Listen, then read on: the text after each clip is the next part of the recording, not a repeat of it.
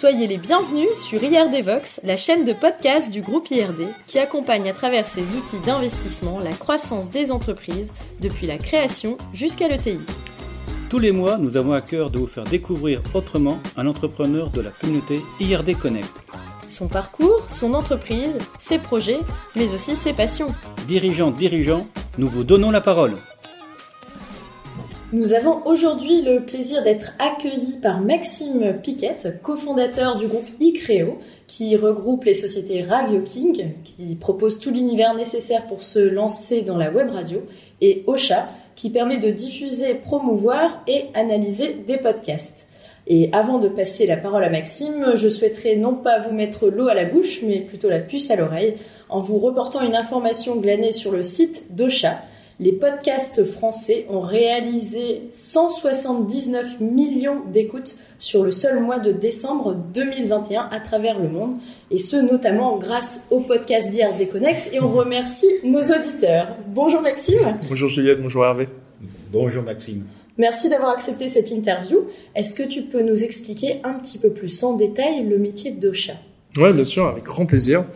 Euh, chez Ocha, notre métier, c'est euh, d'aider ceux qui souhaitent faire entendre leur voix à travers le podcast, et eh bien de les aider dans euh, la diffusion de leurs programmes sur les différentes plateformes d'écoute. Aujourd'hui, c'est très facile d'écouter un podcast, que ce soit via Apple Podcast ou d'autres plateformes qu'on connaît mieux, Spotify, Deezer, etc.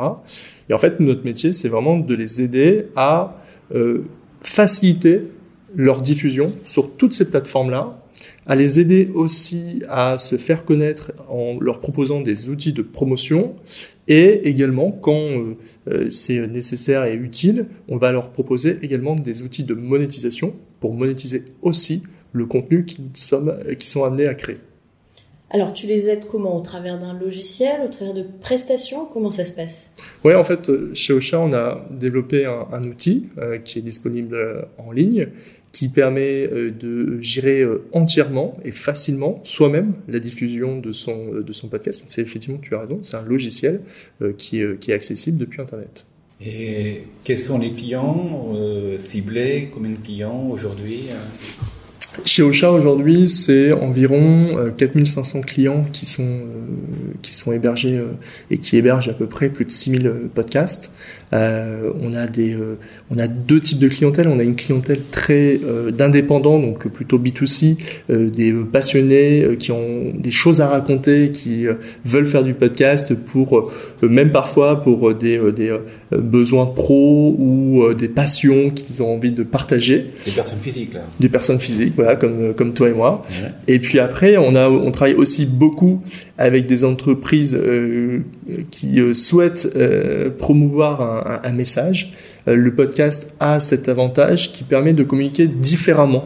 Euh, c'est un média euh, qu'on découvre encore, hein, mais qui vraiment permet d'avoir une communication très différente, beaucoup plus souvent en tout cas, quand c'est bien fait, beaucoup plus dans la sincérité, beaucoup plus dans l'honnêteté, dans euh, un, quelque chose de beaucoup plus chaleureux, beaucoup plus humain, là où très souvent le discours d'une marque est extrêmement formaté, euh, il y a une espèce d'éloignement finalement aussi vis-à-vis de ses consommateurs, et le podcast permet de, de retrouver quelque chose de beaucoup plus connecté à ses consommateurs et de pouvoir partager aussi des messages beaucoup plus, euh, euh beaucoup plus directs auprès d'eux. Et on parle de communication interne et externe ou uniquement externe en podcast alors on fait les deux, euh, c'est une très bonne question. En fait, on fait les, on fait les deux. C'est majoritairement euh, de la communication euh, externe. on travaille avec des groupes comme BNP Paribas, comme AXA, comme comme Dior et comme d'autres qui souhaitent promouvoir des, des messages et, et, et, et, communiquer auprès de leur audience. Et puis on a aussi de la communication interne. évidemment, le podcast a cette super avantage qu'il est l'un des euh, seuls formats, hein, le l'audio est le seul format qui te permet de faire autre chose tout en consommant un média. Et donc, euh, quand euh, tu as notamment des commerciaux avec qui tu travailles, qui doivent prendre la route pour se rendre voir un client, bah, il est vrai que dans la voiture, bah, c'est parfait. Tu peux leur fournir des, contenus qu'ils vont pouvoir consommer sur sur la route tout en sécurité et, et, et avoir des informations de l'interne, etc. Ah, très bien. Alors, Juliette l'a, l'a présenté en- au début de, de cette interview. Donc, euh, le podcast euh, explose. Mhm. hein. Euh, tu as créé Ocha en 2019, 20, 18. euh, 18. Donc, c'était pas, c'était, c'était pas encore l'explosion. Mhm. Alors, comment a-t-on la bonne idée Mhm. avant tout le monde? Bah, en fait, déjà, la chance qu'on avait, c'est que euh, on était déjà euh, dans le monde de l'audio avec notre première société Radio King, euh, puisque euh, euh, depuis maintenant 2010, euh, on propose à chacun de pouvoir créer facilement sa radio sur Internet. Et donc le podcast, on l'a on l'a vu arriver euh, notamment euh, euh, aux États-Unis, euh, où il s'est euh, très fortement euh, développé. euh, déjà dès 2015, ça, ça a commencé à fortement se, se développer. Et, euh, et, et en faisant un peu une, une introspection sur nous-mêmes, euh, sur, euh, sur notre métier, sur ce qu'on proposait euh, aujourd'hui dans l'univers de, de l'audio, euh, et en regardant aussi ce qui existait en termes de consommation médiatique, on a compris très simplement, et, et c'est une évidence aujourd'hui, mais, mais ça l'était moins en tout cas pour nous à Bah oui. l'époque, on a compris que nous avons totalement modifié notre méthode de consommation médiatique, mais d'ailleurs c'est marrant parce que on peut le rattacher pas que à ça. Euh, Consommation audio notamment. consommation média. Moi je dirais consommation Non, de médias. vidéo d'ailleurs. Voilà, Netflix entre Et autres. même papier. euh, Ça peut être presse, ça peut être vidéo, Ouais. c'est télé, etc. Euh, par exemple, il y a quand même un truc qui, est- qui, est, qui est fondamental. Ce qui, m'a- ce qui est amusant en fait, c'est que la radio ressemble beaucoup à la télévision. Le format radio ressemble beaucoup à la télévision. Pourquoi? Parce que c'est déjà deux médias que tu vas capter à travers une antenne. Alors aujourd'hui, tu l'as via Internet, mais à l'époque, Mhm. c'était comme à l'antenne. C'est euh, deux médias où euh, tu es limité en termes d'offres euh, de, de, de médias dessus, et c'est très compliqué d'y rentrer. Euh, c'est des médias où qui te demandent d'avoir un poste physique pour aller les, les consommer, et c'est des médias qui sont linéaires. C'est-à-dire que c'est un média que tu vas prendre au moment où, il, euh, où, tu, le, où tu, le, tu le démarres, et euh, si tu le stops, tu peux pas y revenir. Ouais. Alors évidemment, hein, Internet a amélioré tout ça, mais allez, en tout cas, le format de base, c'est- celui-ci. Ce qu'on a vu avec la vidéo, c'est que ce format linéaire, il a totalement été cassé avec l'arrivée d'Internet. Mhm. Et en fait, c'est pas Internet qui a euh, spécialement euh, cassé ça, c'est de se dire, on va modifier la méthode de consommation du format vidéo. Là où le format vidéo était linéaire, là où il était finalement essentiellement accessible dans le foyer, là où l'offre était très très limitée, ben on va faire tout, tout l'inverse. On va le rendre disponible à la demande, on va le rendre facile à consommer depuis n'importe quel euh, périphérique, on va euh, permettre à chacun de pouvoir créer euh, du contenu vidéo et de le promouvoir. Et ça, alors, évidemment, là, je parle beaucoup de YouTube, mais je peux parler aussi d'ailleurs de Netflix et de toutes les vidéos à la demande, etc. Et en fait, ces modèles-là qu'on a vus vis-à-vis de la vidéo, et on, quand on parle de ça, euh, YouTube, c'est 2007-2008, hein, donc c'est pas si vieux que ça non plus. Ouais. Et quand on a vu tout ça, on se- on s'est on s'est posé la question vis-à-vis de la radio en se disant, mais c'est quoi, si on reprend ce même modèle de délinéarisation, euh, de, de, de, de large catalogue, euh, d'accessibilité partout dans le monde, si on veut appliquer ça, pour l'audio, ça serait quoi? Et pas c'est le Mhm. podcast. C'est le podcast. et c'est pour ça que ça nous a donné une folle envie euh, de, de, de, de faire une plateforme de podcast. D'autant qu'après, une fois qu'on a mis un peu les mains dans le cambouis, on a compris que c'était difficile à l'époque. C'était difficile de faire un podcast. Nous-mêmes qui étaient euh, technophiles, on avait du mal à comprendre par quel bout il fallait qu'on prenne la chose pour demain être disponible sur euh, une application d'écoute. Et c'est ça où on s'est dit, bah, c'est bien, on voit qu'il y a un marché, on voit que nous, on a une valeur à ajouter réelle euh, pour simplifier ce process de, distribution. Et ben, en fait, on avait tous les feux ouverts pour, pour y aller. Et aujourd'hui, donc, euh, trois ans après, 2018, 2021, enfin trois ans et un peu plus, une position de, de leader quasiment sur le sur national, c'est bien ça Ah oui, on est totalement. euh, oui, on a, on a pris la position de leader français, ça c'est clair. Euh, Bravo. Ça fait combien de podcasts hébergés chez Ocha? Au, au total, on a plus de 6000 podcasts hébergés chez nous. Joli. Actifs. 6000 Actifs. podcasts actifs. Euh, oui, c'est, euh, c'est, euh, c'est euh, leader français, leader français. leader on européen est demain. Oui, et on est on est on est 20e mondial. Euh, 20e mondial. Donc euh, c'est on, maintenant il faut qu'on se batte à l'international. maintenant qu'on est euh, on est bon sur sur notre pays, il faut qu'on se batte à l'international. Mais on est on est effectivement 20e mondial et on a une vraie volonté de, justement de toucher d'autres pays très très bientôt. Alors on va pas venir au projet, mais on, en viendra on y viendra après. Une, une, question Juliette encore. La, le, l'européen à, à grignoter, c'est qui le, le, le concurrent européen s'il y en a un? Le pays européen, tu veux dire euh, où le on peut, euh, ah, le concurrent européen. Il y a un concurrent qui euh, qui euh, euh, existe depuis un petit moment et qui s'est positionné très tôt. Donc toujours la place prédomine à celui qui est là en premier, évidemment. c'est une c'est une boîte qui s'appelle Spreaker et qui est qui est une boîte italienne. Euh, et c'est une jolie histoire parce que euh, comme ils se sont développés, ils étaient là en premier, et puis ils ont vraiment, euh, ils se sont bien développés. Euh, aujourd'hui, c'est plus maintenant une boîte américaine qui, qui a été ah, d'ailleurs rachetée, etc. mais qui, qui initialement était effectivement italienne. Alors, on, en parlait très rapidement. Vous avez cofondé à deux avec euh, Charles le groupe ICREO. Alors, d'abord Radio King, puis mmh. Ocha. Mmh. Euh, comment se passe la co-direction dans, dans, votre groupe et est-ce que euh, tu aurais des conseils pour les personnes qui souhaiteraient, enfin, des créateurs qui hésiteraient à s'associer, par exemple? Oui, bien sûr. Ça fait, euh, ça fait plus de euh, dix ans euh, maintenant qu'on est, qu'on est associé avec, avec Charles et qu'on travaille ensemble. récemment, on a encore mieux réparti nos rôles parce que jusqu'à présent, dans notre histoire, moi j'ai occupé la poste, le poste de CEO, de, de, de, gérant de la société, et Charles occupait plutôt le poste de directeur technique de CTO. Et, et là, depuis maintenant euh, plusieurs mois, depuis plus de six mois. Euh, on s'est reséparé les, les, rôles et c'est très très bien comme ça aussi.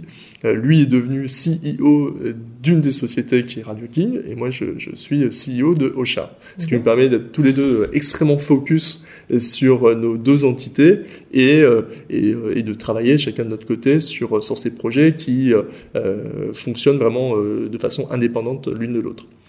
Euh, il y, a quelque chose sur lequel on s'est toujours tenu avec Charles et qui, je pense, a fait notre, notre, notre réussite.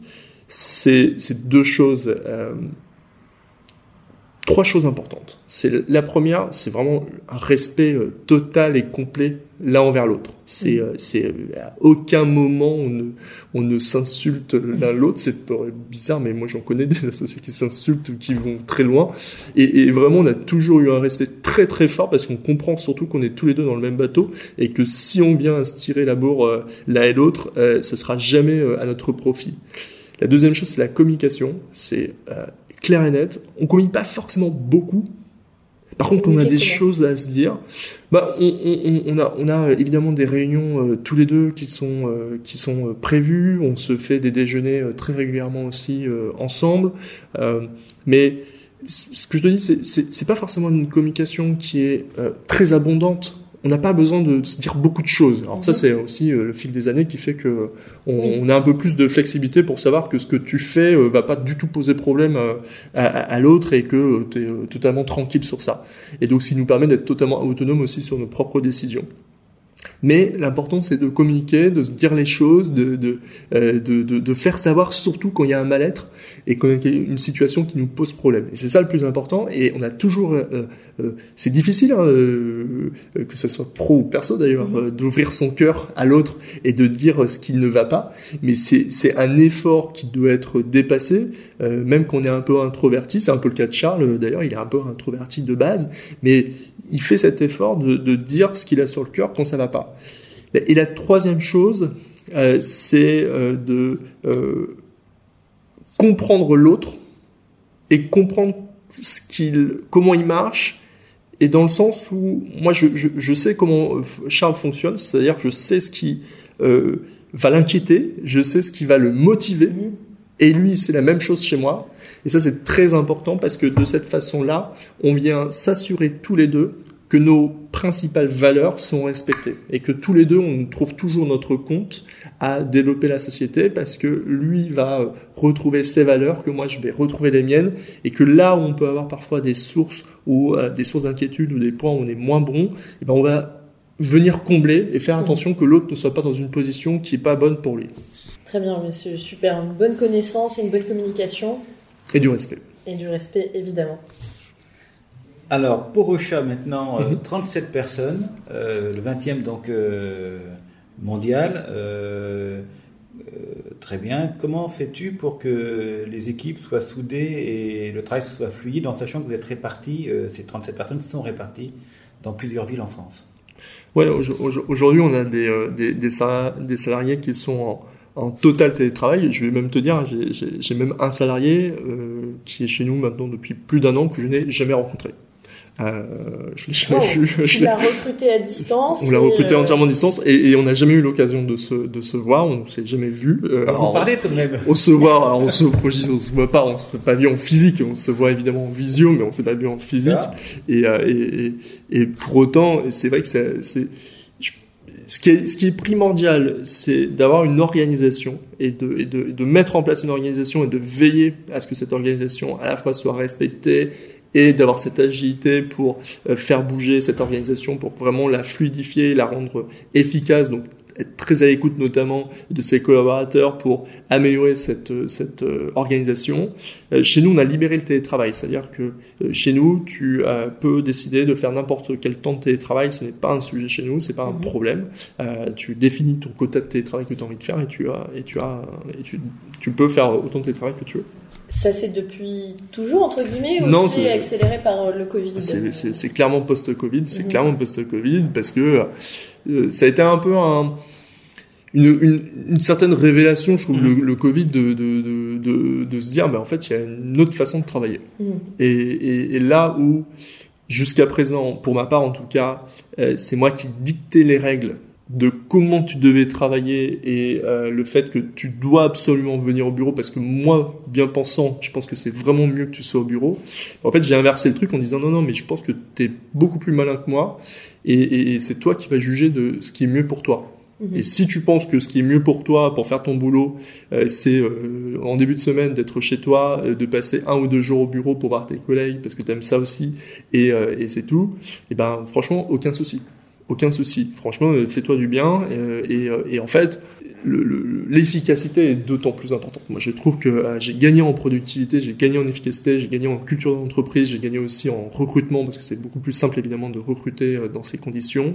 Alors, tu parles de culture d'entreprise justement. Comment tu fais justement hmm. avec des gens qui sont, enfin notamment quelqu'un qui n'est jamais, que hmm. jamais vu, hmm. qui n'est jamais présent au bureau Comment tu fais pour garder euh, cette culture d'entreprise? La ben, développer même? Eh ben, Il faut qu'elle soit extrêmement forte. Il faut qu'elle soit encore plus forte que si tu étais euh, au bureau. Il faut qu'elle soit extrêmement forte.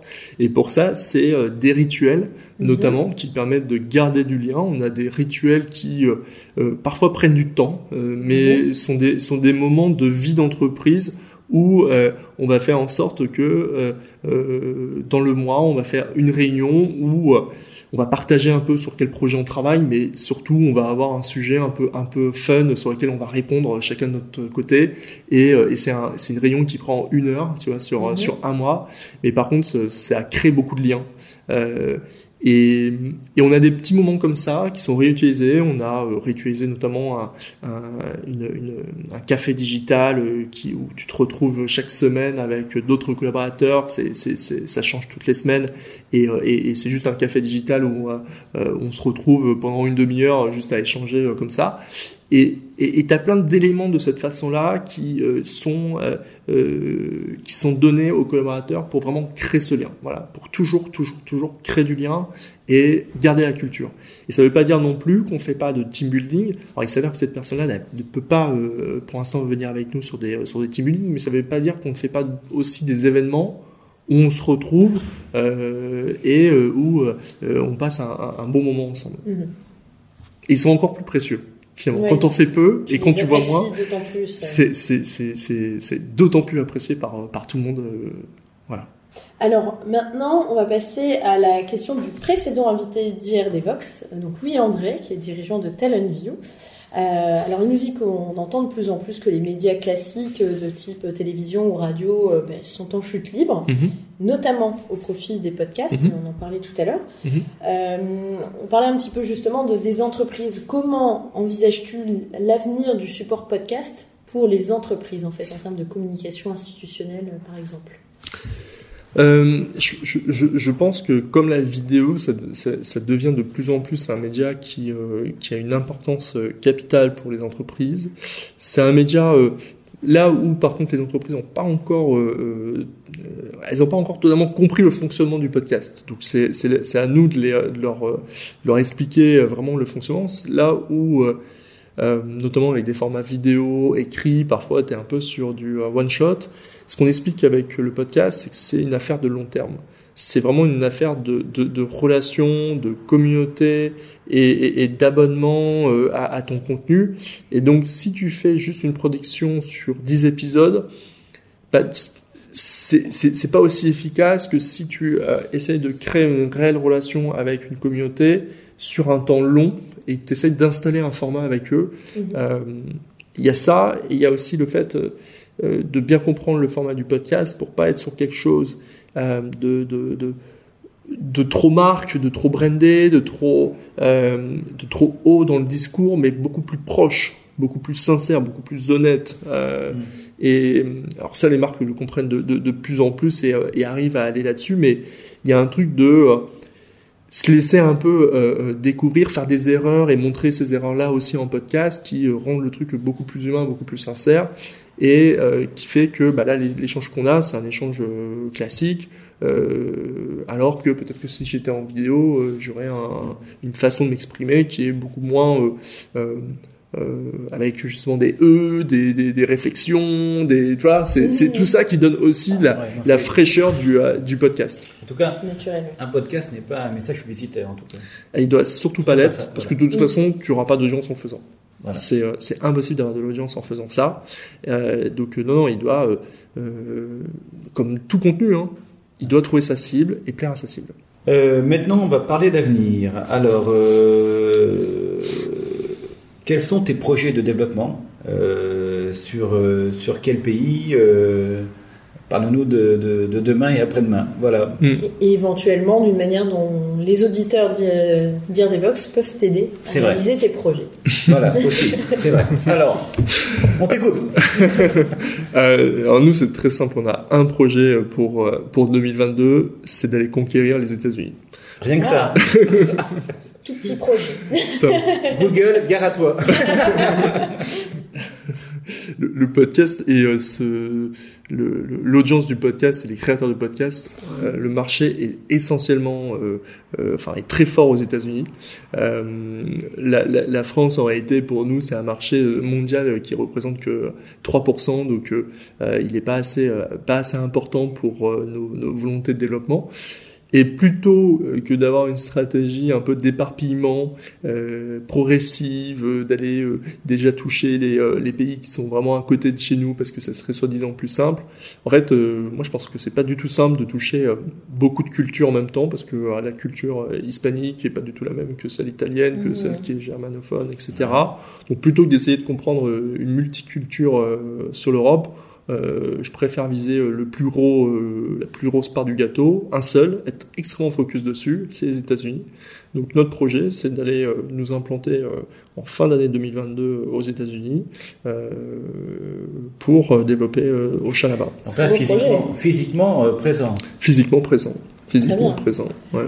Alors, et du coup, vous en êtes où là dans cette euh, réflexion, dans ce projet euh, Est-ce que euh, ça peut être intéressant d'avoir des conseils d'autres dirigeants qui se sont implantés, implantés aux États-Unis, par exemple Totalement. Ah bah, c'est alors c'est totalement ça. Moi, je suis, je, je, je, prends beaucoup et je fais beaucoup d'échanges et, et, je suis preneur d'autres encore d'échanges de d'entrepreneurs qui se sont déjà implantés aux États-Unis. C'est mmh. vraiment le, le meilleur truc que je peux avoir et en fait ça me nourrit en amont pour déjà comprendre la culture américaine et ce à quoi euh, je vais avoir à faire face. Mmh. Et ça, c'est extrêmement intéressant. Et je pense que c'est très très précieux. Donc, je me nourris beaucoup de ça. Euh, et si je peux en avoir d'autres, c'est parfait. Euh, notre notre projet de développement, euh, pour pour le préciser, c'est déjà un d'aller chercher une première traction sur sur les États-Unis pour montrer qu'il y a un vrai potentiel de chat d'aller chercher des, des, clients là-bas. ça, c'est sur toute la première partie de 2022. Et puis la deuxième, évidemment, pour s'implanter aux États-Unis, ça se fait pas sans sans monnaie. Donc il y a, y, y a un besoin de financement qui sera évidemment nécessaire à ce moment-là.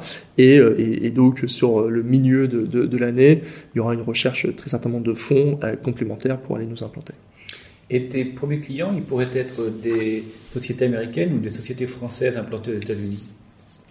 Euh, ça pourrait, mais en réalité, c'est pas notre axe de développement en priorité. Tout simplement parce que, euh, comme je disais tout à l'heure, on a, on a deux types de, de, clients. On a les indépendants et on a les entreprises. Mmh.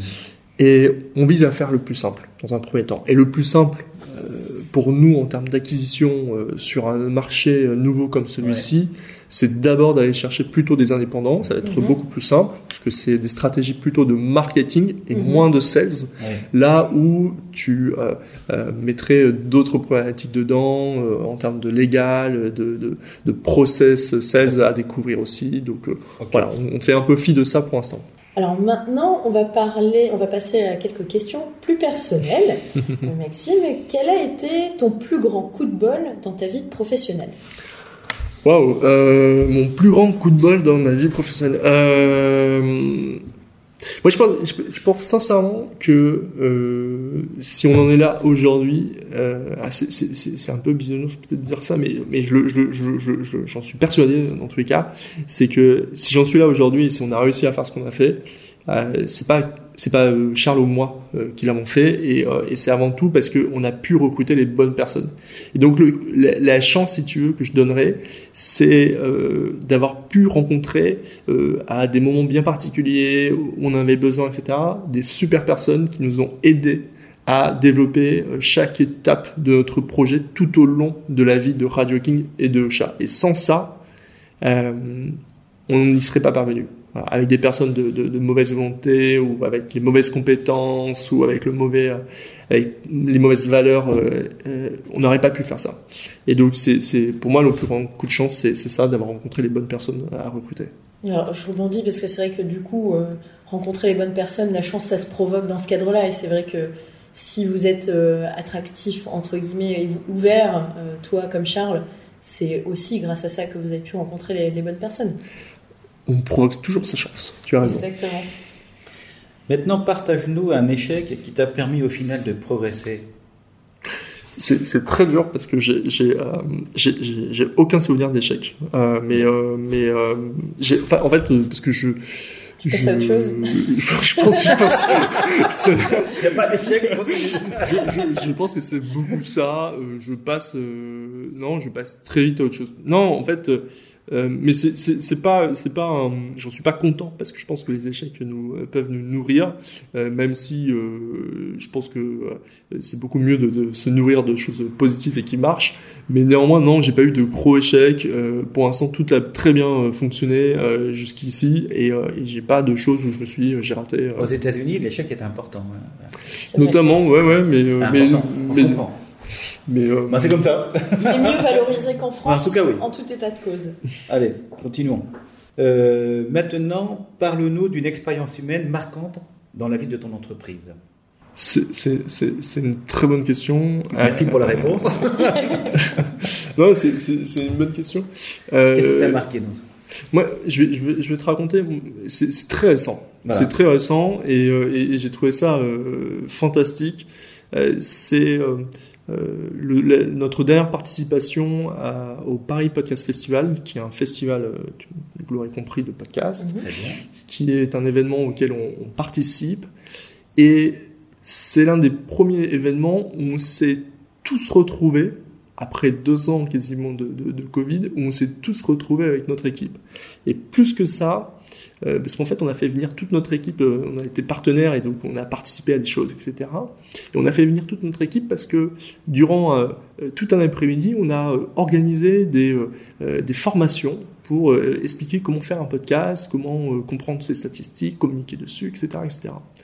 Et en fait, ce qui était très intéressant, c'est qu'on avait cinq tables rondes et, et, en fait, on a fait participer toute notre équipe dessus. des développeurs qui faisaient des formations, mon chef de produit aussi, etc. Enfin, tout le monde était dedans dans l'organisation, etc. On avait plus de 20 personnes qui géraient tout ce truc-là chez Ocha spécialement, qui totalement en dehors de leur, de leur boulot.